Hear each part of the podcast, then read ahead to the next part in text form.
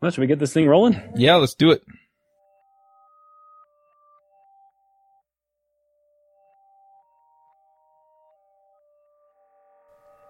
This episode is sponsored by Front End Masters. They have a terrific lineup of live courses you can attend either online or in person. They also have a terrific backlog of courses you can watch, including JavaScript the good parts, build web applications with Node.js, AngularJS in depth, and advanced JavaScript. You can go check them out at frontendmasters.com. This episode is sponsored by Hired.com. Every week on Hired, they run an auction where over a thousand tech companies in San Francisco, New York, and LA bid on JavaScript developers, providing them with salary and equity up front. The average JavaScript developer gets an average of 5 to 15 introductory offers and an average salary of $130,000 a year. Users can either accept an offer and go right into interviewing with the company or deny them without any continuing obligations. It's totally free for users, and when you're hired, they give you a $2,000 bonus as a thank you for using them. But if you use the JavaScript Jabber link, you'll get a $4,000 bonus instead. Finally, if you're not looking for a job but know someone who is, you can refer them to Hired and get a $1,337 bonus if they accept the job. Go sign up at hired.com slash JavaScript Jabber. This episode is sponsored by Wijmo 5, a brand new generation of JavaScript controls. A pretty amazing line of HTML5 and JavaScript products for enterprise application development in that Wijmo 5 leverages ECMAScript 5 and each control ships with AngularJS directives. Check out the faster, lighter, and more mobile Wijmo 5. This episode is sponsored by DigitalOcean. DigitalOcean is the provider I use to host all of my creations. All the shows are hosted there, along with any other projects I come up with. Their user interface is simple and easy to use, their support is excellent, and their VPSs are backed on solid state drives and are fast and responsive. Check them out at digitalocean.com. If you use the code JavaScript Jabber, you'll get a $10 credit. Hey, everybody, and welcome to episode 176 of the JavaScript Jabber Show. This week on our panel, we have Aimee Knight, Hello. Dave Smith, Hey, I'm Charles Max Wood from DevChat.tv. This week we have a special guest, and that is Slava. I don't have your last name, so I'll just. It's Slava Akhmechet. Hi, guys. I, I totally was going to guess that. Do you want to introduce yourself?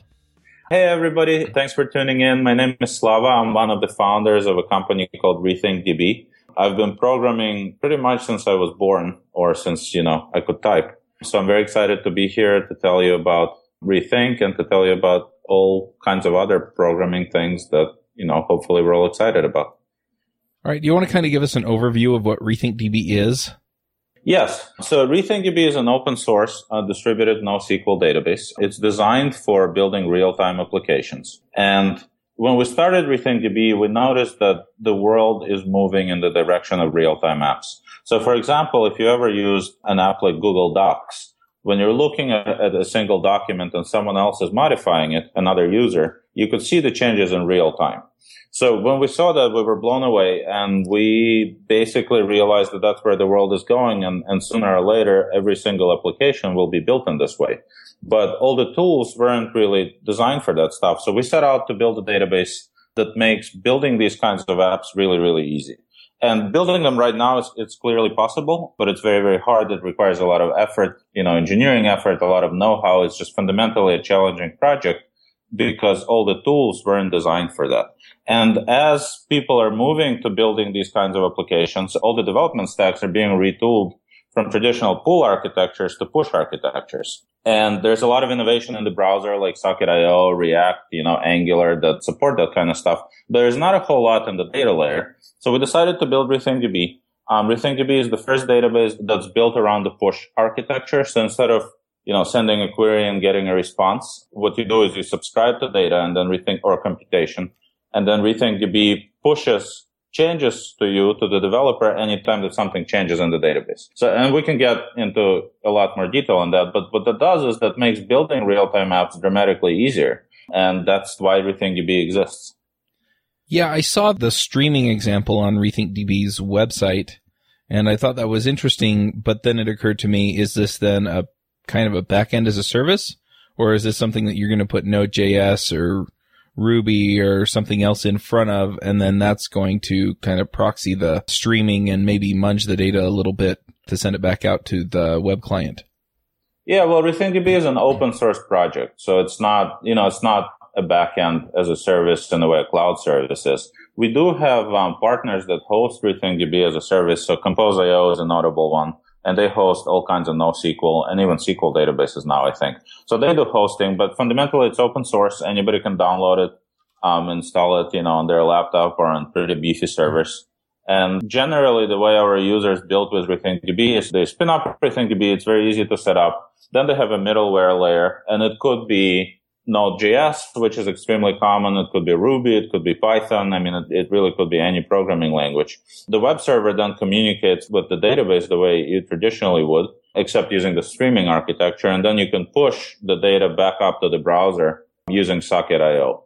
Right now, at least, we don't allow connecting the browser directly to the database because it's just a security nightmare. Right. And this is something users really, really want. Like we get requests for this, you know, every single day and we're actually working on this, but we're just very careful about it because security is extremely important and we want to make sure it's bulletproof before we release that stuff.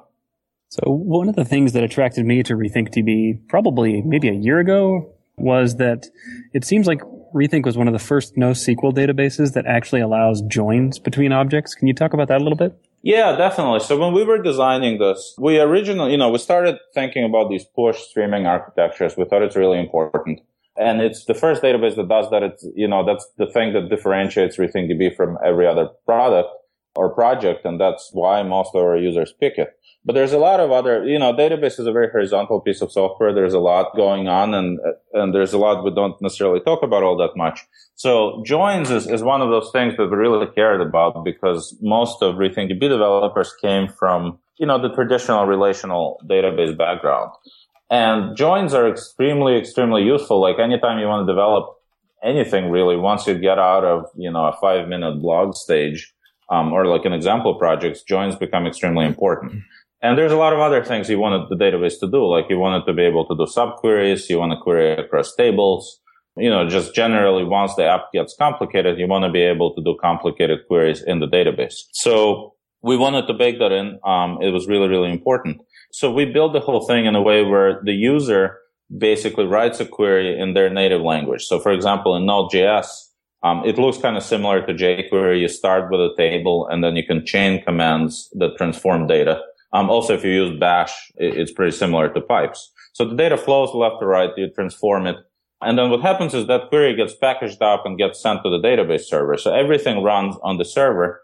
And furthermore, because you could have a cluster of servers, right? Because it's distributed, you could have, you know, 10 servers with data split up across them. And all of this will get run on the server side, on the database side. So the database will take this query, analyze it, compile it into this distributed MapReduce program, send it out to all the shards, collect all the data, and then send the data back to the user. And the idea was that you should be able to write arbitrarily complex queries. It should be intuitive and easy to do, you know, and, and the database should handle all of the complexity and all of the performance considerations so you don't have to do that in the client.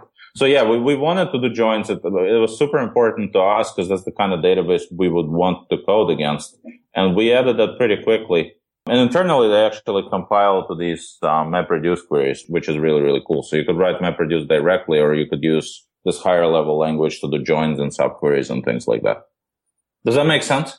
I'm not sure if I'm communicating yeah. this no, well. Totally good. Yep. I actually have a little bit of maybe a naive question about that. So, because I also had this question as well about joins. So, you know, I've used traditional relational databases and then I've used Mongo and Cassandra, but, mm-hmm. you know, I've always been taught that uh, when you're using NoSQL, you should, you know, create your data in a way that you wouldn't need to do joins. So, what are some of these complex cases where you would need to do a join? Well, so I think joins aren't even that you, you, don't even need to get into cases that are that complex to do joins if you have something very simple you know it starts out when you even have really simple apps. Like for example if you have a blog post and you have comments in that blog post you might want to structure it in a way where the comments are attached to the blog post in the same document or you might want to structure it where the comments are in a different table. And you know with, with blog post examples it's really really easy to structure it where everything's in the same document but then the moment you need to scale, if you run into cases where your post may have, you know, tens of thousands of comments, which isn't actually uncommon on social media, um, like that happens with a lot of forums, you can't really stick all that into the same document. And with posts, you could probably get away with it. But the moment you have, you know, more complex app where you have a lot of users, a lot of things going on, you know, companies and employees, that's kind of a common example you really can't put everything into the same document because that that's limited, right? You can only put so many things um, in one document. So joins become really, really important. So many people make the argument that you know you shouldn't you shouldn't use joins; they're not scalable, right? Like if you're using NoSQL, you could design your apps not to use joins. But I have, you know, I completely disagree with that, and I think that happens for a couple of reasons. I think people say that because when NoSQL first got started, you know, it was obviously a huge deal, distributed databases, but it was quite immature and building in the architecture to do joins is actually really, really hard. So at the beginning, you know, all these products kind of hit the market and people really wanted them. So they started rationalizing, okay, like, you know, let's not use joins because they're really bad. But I think the reality is that it was just very early and it takes an enormous amount of engineering effort to add that to the database and the databases just didn't have that. So people started rationalizing why why yeah. joins are bad. But I think that's, what, practice, I, that's what I thought. yeah. Like in practice, what ended up happening is you still need them. So what would happen is you pull a bunch of data into the client.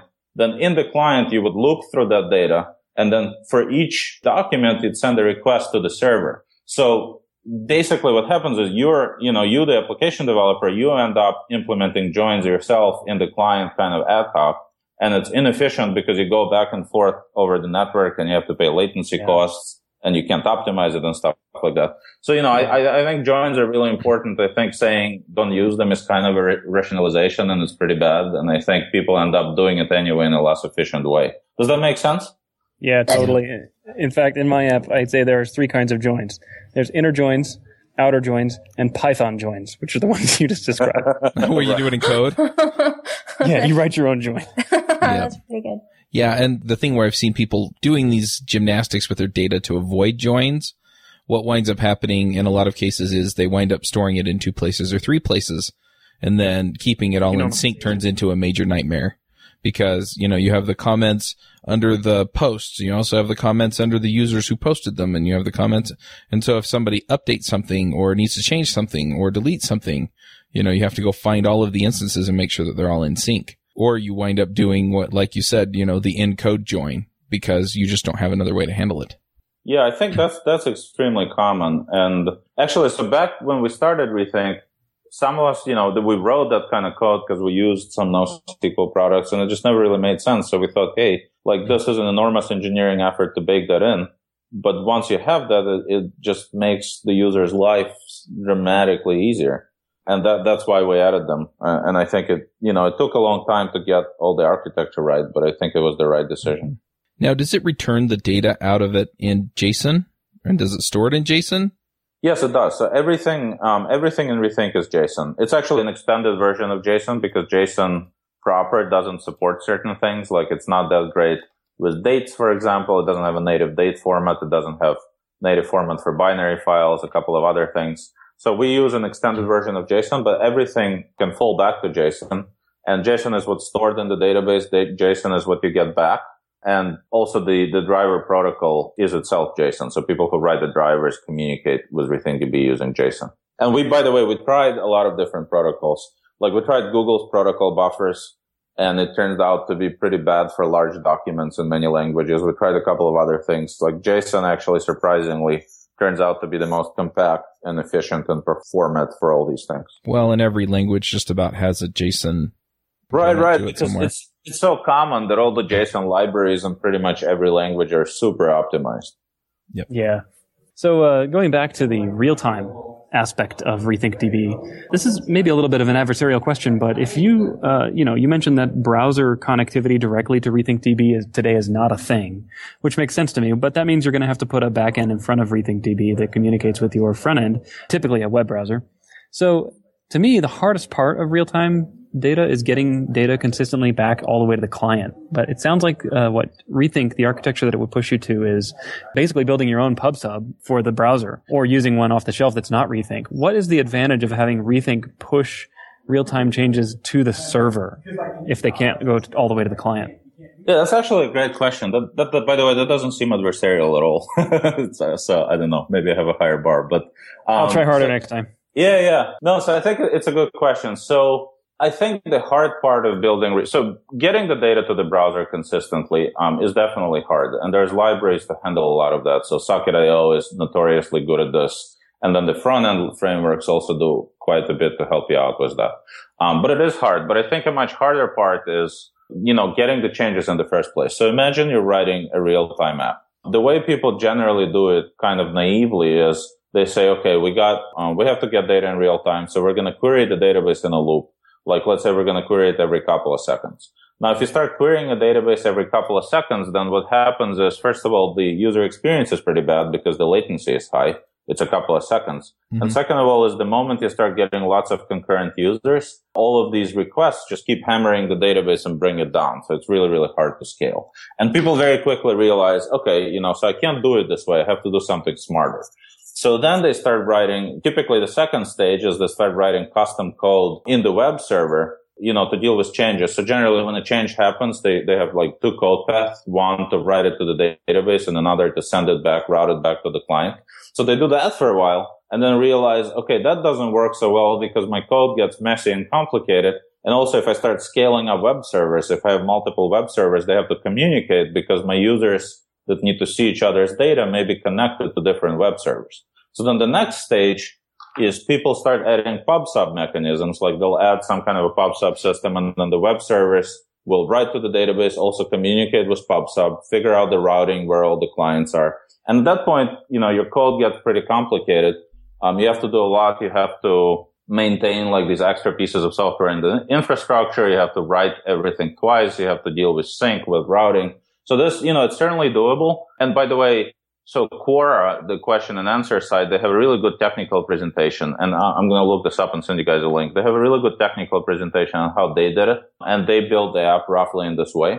So it's certainly doable, but I think for most teams, it's just really complicated and it's a bad abstraction. And generally you could, you could use an abstraction that wasn't designed for something to do something else, but it just gets harder and harder over time. So the reason why you want to use Rethink is because we eliminate all of that complexity. Uh, what happens is if a browser connects to the web server, the web server just opens what we call a change feed. You can think of it as a stream from the database.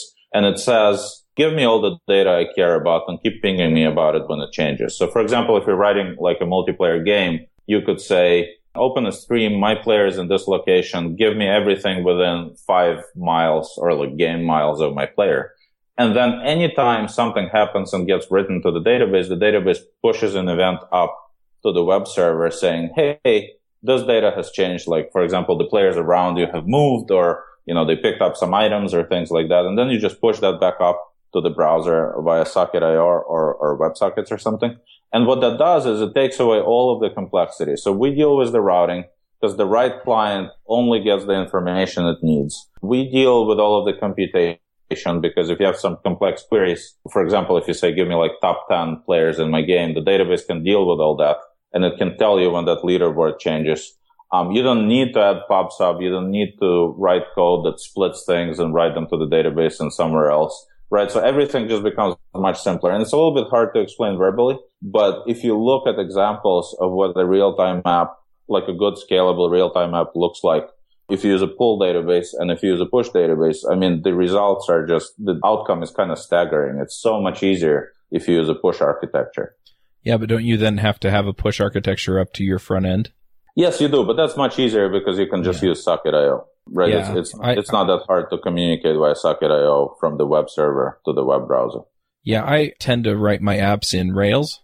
Mm-hmm. And so, you know, Rails itself doesn't lend itself that way. Rails 5 is going to have action cable in there, which does WebSockets. But for the meantime, you know, it seems like it may be helpful in certain circumstances, but not in others because of the limitations of the system that I'm in.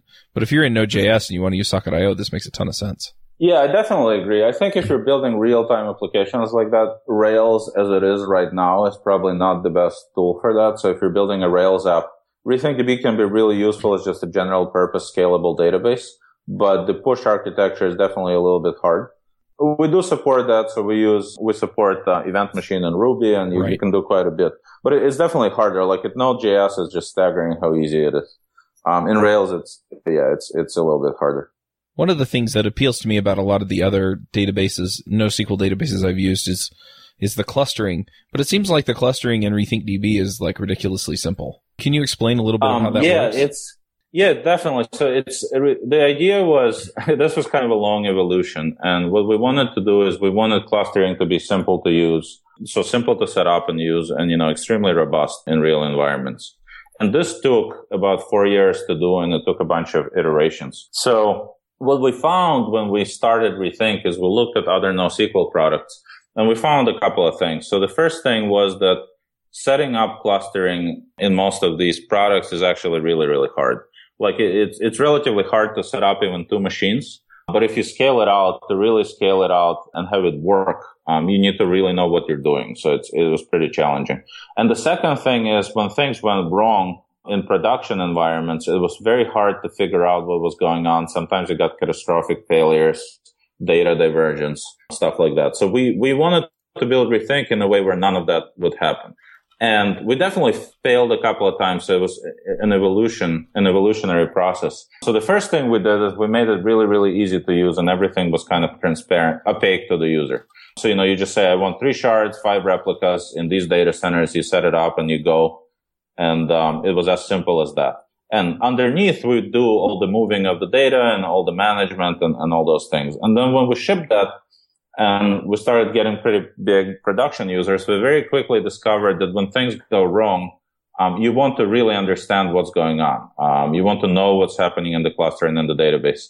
And we didn't allow for that early on. So the second thing we did is we exposed all of the internals to the user and we did it in a way like where we really cared about the user experience. And I just don't mean like visual user experience necessarily, although that too, but the kind of APIs that the database exposes so what we did the second time around is we took all of the internals, we designed a really nice API and we exposed it as JSON documents in system tables in the database.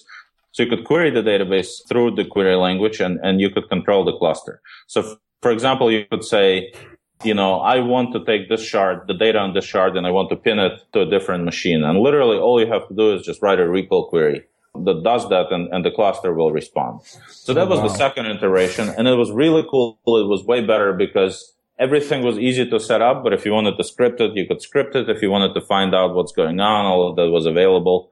And then after that, once that was solid, we spent automatic failover on top of that. And that was probably the most challenging part because automatic failover has to account for all kinds of network failures, hardware failures, split brain scenarios, all sorts of things like that. And it took us about a year to implement and test um, the Raft consensus algorithm, which came out of Stanford and was designed for this kind of stuff. So DB 2.1 is extremely easy to set up clustering. If something happens or you need to control it in, in fine detail, you can. And everything kind of handles failover, network failover, and um, hardware failover really well. But it took about four years to get here. So I've noticed that uh, with other database systems, and they've all kind of evolved since then. I've used Mongo and Cassandra and a few others, but the clustering with uh, Mongo in particular, I found had some serious reliability issues, um, especially as you got into larger and larger clusters. And yeah. I've also seen other systems where they had they had issues with performance as the cluster got larger because they're you know trying to get a quorum on data and things like that. How does Rethink DB handle in those situations where you have uh, extremely large clusters? Do you get any kind of performance or reliability hit? Okay, so we did a couple of things to make this work. The first thing is, are you familiar with Jepsen tests and the Call Me Maybe series of blog posts?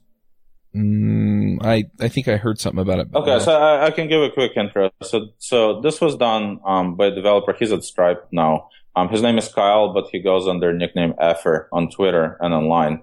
So what he did is he built something called Jepsen. And Jepsen is a series of distributed system tests. They're general purpose. And they basically test all kinds of edge case scenarios on distributed systems. So this was just a personal project for him. And eventually I think he got hired at Stripe and Stripe now funds this research. But at the beginning, he just built this and he started taking existing distributed systems and running them through this testing framework. And he basically discovered that when you get into edge cases, and, and this isn't just theoretical, you know, these are very real edge cases that could happen in real networks and happen all the time. A lot of these distributed systems um, really didn't do so well. They got data divergence, all kinds of problems, you know, things like that. So he kept writing these, these posts about different distributed systems. And when we started designing automatic failover and, you know, we were redesigning the clustering architecture, we, I think, were the first database product where Jepsen tests already existed and were established. So we kind of designed the system with Jepsen tests in mind, and we made sure that the design and the implementation passed them. And it was kind of part of the ex- explicit goals of ours that it was very important to pass the Jepsen test because it gives a certain guarantee or not a guarantee, but at least, you know, a very strong probability that, that the system will perform well on different edge cases. So the design, uh, our, the RethinkDB's design accounts for Jepsen tests. And I think that's part of what gives it a lot of the reliability. Um, as far as performance, so what we do is kind of interesting. We use consensus algorithms to handle metadata, but not data. Uh, what that means is every time you reshard, like let's say you add a shard or you add a replica or you add a table, um, you need consensus. So everything, all kinds of administrative operations require consensus, and that can definitely be that, that can take a performance hit because consensus is fundamentally expensive. But then we don't use consensus algorithms for data, and we design the architecture in a way where everything kind of works out. Um, and we have a lot of information on how that works on at rethinkdb.com in the docs. So what ends up happening is as you get into larger and larger clusters, it still performs quite well on, on resharding and rebalancing and things like that. Although it is, you know, you, we do have to obey kind of the laws of physics. But with data, everything still really, really fast. And as you scale up the cluster, you get near linear scalability. And, you know, we have pretty big production deployments right now. And, and there's a lot we're testing. And as people push the boundaries, obviously we fix things and everything gets better and better and better. But I think it's kind of a never ending process. You just get the architecture right. And then after that, it's, it's just a matter of engineering effort for a very long time. Okay. So I guess next, if we want to maybe talk about the query language that REQL, I keep hearing everyone talk about it feeling very functional and then in your docs as well. Um, Did you say REQL? Is that how you pronounce it? I'm not sure. yeah. Yeah. Yeah. Yeah. That's exactly how we pronounce it. Okay, so it is REQL, and then everyone says it feels very functional. So, do you want to talk about that and why you decided to implement it that way? Yeah, so when we started designing Rethink, before that, we mainly used SQL, um, which is, you know, the query language pretty much everyone uses.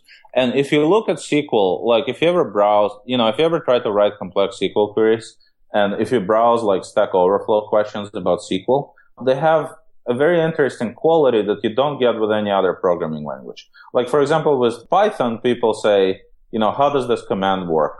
Or like, I wrote this program to do something and it doesn't do what I want, you know, what's wrong? Something like that. Like something you'd get with a programming language. With SQL, the questions on Stack Overflow are kind of different and they, they're, they're phrased in a way where people very often say, I want to get this kind of data, but I really just don't know how to do that uh, at all you know, what, what kind of a SQL query, like how do I even write this in the first place? And I think the reason for this was that when SQL was invented, the idea was, you know, it's, you need that for analysts and they tried to get this as close to a natural language as possible. But natural language turns out to be really bad for programming. Um, right. So SQL is this very weird, strange mix of, of relational algebra, which is very theoretical and bulletproof, and also this natural language that doesn't really work all that well people ask all these strange questions, like it's kind of hard to learn. It's hard, hard to figure out if I want to write a query, how do I even do that? What we thought about was rethink is we looked at a lot of different models on how we can build a query language. And we noticed that basically jQuery and to some degree, you know, the command line bash and pipes are a really, really wonderful abstraction for manipulating data. And it's been around, you know, bash has been around for decades or at least um, all the concepts, and it works really, really well. It's kind of bulletproof. And then jQuery did it in modern technology and in JavaScript and proved again that this works really well. So what happens is you start, so, you know, data flows from left to right. When you start on the left, you, you specify your data source. For example, you say, you know, table users. So that's your data. And if you just run that query, you basically get all the users in the table. But then what you can do is you can chain other commands on that. So for example, you could say dot join, you know, table companies, and then it, will join these two tables, and then you get a new stream, which is a combination of users and where they work. And then after that, let's say you wanted to drop some fields. You, so you say pluck, you know, name, company name, address or something. So you've got the fields you want. And then after that, let's say you wanted to get distinct users. So you say dot distinct And you can just keep chaining like that. And what happens is it results in an extremely convenient and intuitive way to build queries because you kind of start from left to right and at any given point you have some data and you can just think about it in terms of transformations. Like, okay, I've got this, you know, what's the next kind of small logical step I can take to get to where I need to be? And it's a very easy and convenient way to build up queries incrementally. And we, so we tried that and it worked really, really well. Um, and we thought, hey, okay, like this works really well. It's easy to analyze internally so we can make it performant. You know, it worked in Bash for years. People seem to really love jQuery. So let's use this model. And that's how ReQL kind of came to be. So you know, if you're using Node.js, it basically looks like JavaScript code. It kind of looks like jQuery. If you're using Python, it's also very similar. If it, you can look at examples on rethinkdb.com and it turns out that it's just a really convenient way to build up queries over time. So that's why we picked the functional approach. And uh, we didn't even think about it as in terms of like functional versus non-functional at the beginning. We just thought about it as like, Hey, what is the easiest way for us to get users a convenient, intuitive query language? One thing that comes to mind, we were talking about the query language before when we were talking about joins. In traditional SQL, if you want to speed up your joins, you'll set up indices or indexes, whatever you want to call them. Is there, it looks yeah. like there's a concept of that in RethinkDB. And does that make a difference in your performance? Yes, absolutely. So what's interesting about RethinkDB, and I think a lot of NoSQL projects in general, so I look at it from, you know, the point I know everything that's going on internally in, in, the system. And to a user, RethinkDB feels totally different from every other relational database. Mm-hmm. You know, it's JSON, it's scalable, it's push architecture, there's all these differences. But what happens internally is a lot of the traditional database concepts, they all still apply because we use B-trees to implement everything. So it's the same as every other yeah. database. You know, and all these, all these concepts you learn in relational databases, they're still applicable. So with indices, like that's super important for performance. We think RethinkDB supports indices the same way, you know, MySQL or Postgres would, for example. So you have, you know, you have a primary index and you can set up secondary indices. It's super helpful for performance because instead of doing full table scans, you know, the database can optimize the queries. So yeah, indices are super important. They're easy to use in Rethink. There are some differences uh, between how we do it and other databases do it, and I, I can get into that um, if you guys are interested. But the general principles are, are very similar. One other thing I'm seeing here is MapReduce, and that's something I'm much more familiar with being in Hadoop. You know, to some degree, I've, I've seen some implementations of MapReduce um, either through plugins or directly in PostgreSQL. I think MongoDB has some MapReduce capabilities. I believe that some of the other ones also do. I seem to remember Cassandra having one, but I don't remember if I had to pull in some extra stuff for that or not. Uh, I guess how core is MapReduce to RethinkDB? So from an implementation point of view, MapReduce is extremely important as, and it's at the core of the distributed computation engine. The reason why it's important is because once you get to the database cluster and your data is distributed across multiple machines, um, MapReduce is just a phenomenally simple and convenient way to implement really any kind of data processing. So it's at the core of the computation engine. Now, from a user's point of view, MapReduce is kind of complicated, right? Like if you have to write MapReduce programs, it's not quite like writing assembly, but it's certainly not a high level language like in the same way, you know, Python or Ruby is. So what we did was rethink is at the core, we build the MapReduce engine and that's, that's what runs all the computations. And then on top of that, we add what we call align commands to make everything easier. So for example, you know, if you want to get distinct users in RethinkDB or distinct, you know, documents in RethinkDB, there's a command called distinct and you can just call it on a stream and get a set of distinct documents. But you could also write a MapReduce query to do that yourself. Similarly, if you want to do a join or a subquery, you could do that using a MapReduce program in RethinkDB, or you could just call dot .join or, you know, dot .equijoin in RethinkDB.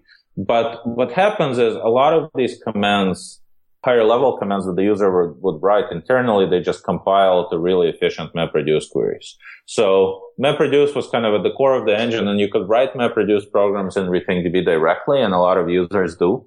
But basically every time we see people writing MapReduce programs, to us, it's an indication that there needs to be a higher level command to make it easier. And the idea is that eventually no one will ever have to write a MapReduce query in RethinkDB because everything will be accessible with these higher level, um, more convenient commands. And I think we, we're almost there or probably already there because ReQL evolved for a long time.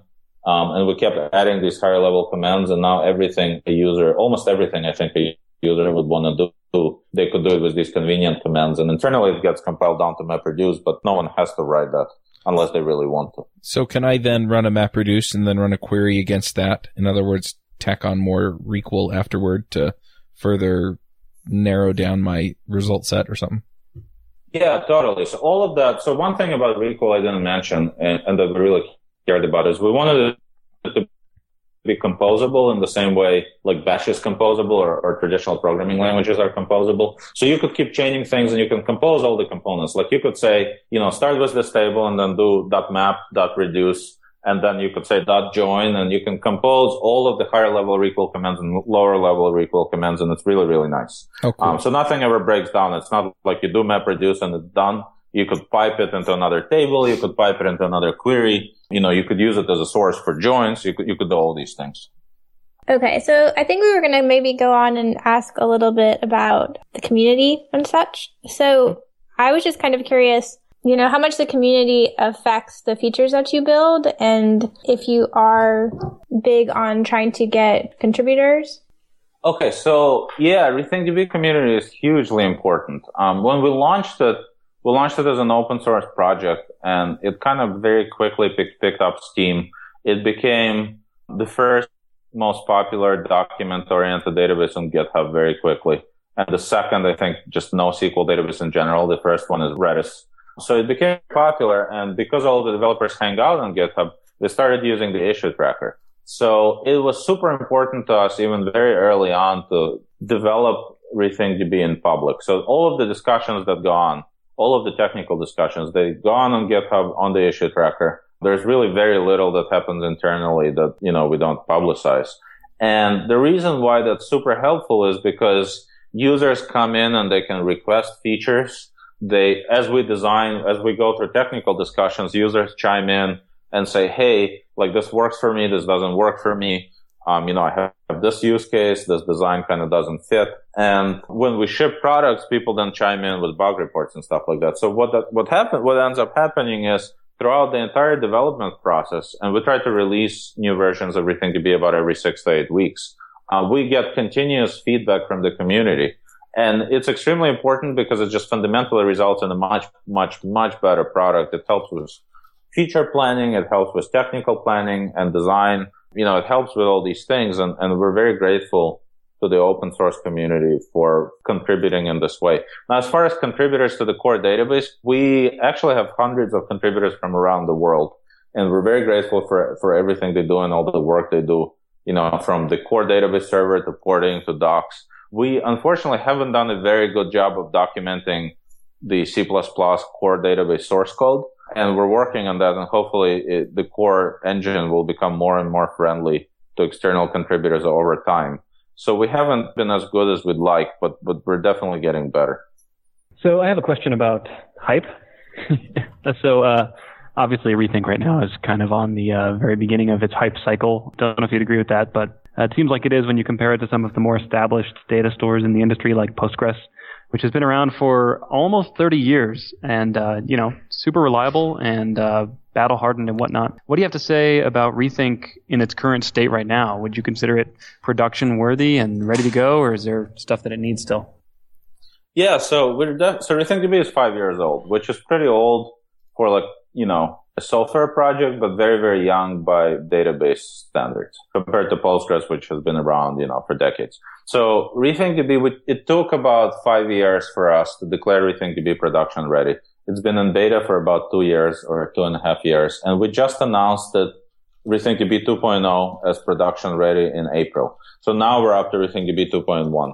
We definitely have a lot of production customers. Some of these are Fortune 500 companies you know, tons of these are small startups. Some of my favorite ones is Jive Software. I built a product called Jive Chime on top of RethinkDB to compete with Slack. Um, there's some other really exciting ones I'm gonna, I'm gonna, we're gonna announce really soon. So RethinkDB is definitely production ready. People can use it. People do use it in the wild all the time very successfully. But I mean, there's definitely an enormous amount to be done. And, and we've got our user community has been growing pretty tremendously. It's actually been doubling every three months for the past, I think, two years. So it's been kind of a wild ride. And as we get more users, people want more and more and more things. So, you know, the development pipeline, it keeps growing and growing and growing. And I think it's probably going to keep doing that, you know, for the next 10 years, just because there is a lot left to do in, in on pretty much all fronts. And, and we're very excited to do it. Didn't you just release a newish version of RethinkDB? Yes, we just released RethinkDB 2.1 a couple of weeks ago. So if somebody's been using uh, Rethink 2.0 or whatever the previous version was, what are they going to notice that's different? Okay, so the biggest thing in RethinkDB 2.1 is automatic failover. And this is something we've been working on for over a year. It's a, it was a massive, massive engineering project. Uh, what happened was in RethinkDB 2.0, if you have a server failure, you know, let's say you have a cluster of five database machines and one of the primary servers fails, then that required human intervention. So an administrator would have to log in and either fix their hardware or they have to take it out of the cluster. So with Rethink RethinkDB 2.1, we introduced automatic failover and high availability. And the idea is if a server fails, the cluster will elect a new server so everything will run without interruptions, without any human intervention. Um, if there is a net split scenario, like let's say you have two data centers, one in the United States and one in, in Europe, and there is a, an interrupt in, in network availability between these two data centers, everything will continue to run. And when the network rejoins, the database will know what to do and will do the right thing. The third thing that happens in 2.1 is, um, you know, if you want to add a shard or add a replica or remove them, you could do all of that live. So there won't be any interruptions in RethinkDB itself. Before it was RethinkDB 2.0, sometimes adding a shard would interrupt the database for, you know, potentially hours. And in 2.1, all of that is instantaneous. So all of the features are basically around automatic failover, all of the consensus stuff, and elastic adding and removing shards and replicas automatically. So it's really, really wonderful because people can upgrade from 2.0 and they don't have to learn anything new. They get these features out of the box they don't have to change their applications. They don't really have to change their practices all that much other than the fact that they don't have to wake up at 3 a.m. if something goes wrong most of the time. So that's really, really nice. Um, and all our users really love that release. So 2.1, yeah, it came out in April. It's very, very exciting. It doesn't add very many new features that are like user visible. But for all the ops people, uh, it's really, really wonderful. It's kind of a dream come true because if, if something goes wrong, everything just keeps running and if you have to scale it up, you can just add nodes and the app, the application won't experience any downtime. So that's, that's 2.1. And if, if anyone's using RethinkDB 2.0, I kindly encourage people to upgrade. It's a very exciting release. And it'll run on Linux or Mac OS. Does it run on Windows? Yes, it runs on all kinds of flavors of Linux and Mac OS. We actually have a Windows port in progress right now, and we're very excited about it. I, I actually grew up programming in Windows, so it was my first operating system, and it's, it's still kind of I know it's not a popular opinion necessarily these days, but it's still near and dear to my heart. Um, so yeah, we're, we're shipping a Windows port pretty soon. Uh, but right now, usually if people use Windows, they run RethinkDB in VirtualBox. Very cool. Well, if people want to know more about RethinkDB or, you know, get involved in the community or whatever, where should they go? If you're interested in Rethink, please go to rethinkdb.com. All the resources are there. Um, there's tons of docs, there's community links. Uh, we're on Twitter at RethinkDB. Uh, we're also on GitHub, same RethinkDB. So, you know, there's plenty of, of places to get involved with the community, ask questions, stuff like that. There's an IRC channel. There's a Gitter chat that's basically on top of GitHub. So just, yeah, go to rethinkdb.com, rethinkdb on GitHub or Twitter, and there's tons of channels and resources for you to learn and, and ask questions. All right. Well, let's go ahead and get to some picks. Before we get to picks, I want to take some time to thank our silver sponsors. This episode is sponsored by Track.js. Let's face it, errors cost you money, you lose customers, server resources, and time to them. Wouldn't it be nice if someone told you how and when they happened so you could fix them before they cost you big time? You may have this on your backend application code, but what about your front end JavaScript? It's time to check out Track.js. It tracks errors and usage and helps you find bugs before your customers even report them. Go check them out at trackjs.com slash jsjabber. This episode is sponsored by Code School. Code School is an online learning destination for existing and aspiring developers that teaches through entertaining content. They provide immersive video lessons with in browser challenges, which means that each course has a unique theme and storyline and feels much more like a game. Whether you've been programming for a long time or have only just begun, Code School has something for everyone. You can master Ruby on Rails or JavaScript, as well as Git, HTML, CSS, and iOS. More than a million people around the world use Code School to improve their development skills by learning or doing. You can sign up at codeschool.com slash JavaScriptJabber. Dave, do you have some picks for us? Yes, I do. Just one for you today. Uh, I wanted to pick a Netflix series that was pretty cool. I'm I uh, am a casual history buff, and I enjoy casual history. And there's a pretty cool historical fiction slash based on real events series on Netflix called Our World War, and it was quite fun. So I enjoyed it a lot, and uh, I'd like to pick it. That's all I've got for you. All right, Aimee, do you have some picks for us? Yep, I have two. It's been a while since I did a health one, so I need to get back on that. So my non-related pick is going to be uh, these protein bars are called Quest bars. So a lot of different protein bars are not very good for you, even though they sound like they are. They have tons of sugar. You might as well eat a candy bar. And these have like one gram of sugar. So if you're into that kind of thing and you want to eat healthy, uh, these taste really good and they're good for you. They're called Quest bars. You can usually get them like at Whole Foods or GNC or something like that. And my programming pick, I have been working with another girl on Saturday mornings and we've been doing a lot with Kyle Simpson's uh, course that he has up on GitHub, the You Don't Know JS series. So now I know you can pay for this, but then it's also, there's a bunch of free stuff up on GitHub as well. And it's really, really good and very thorough. So that is my programming pick. And that's it for me.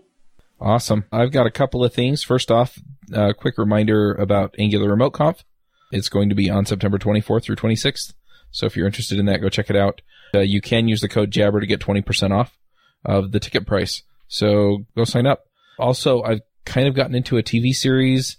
It's sort of a guilty pleasure of mine. It's called Orphan Black. It's on BBC America and uh, it's awesome.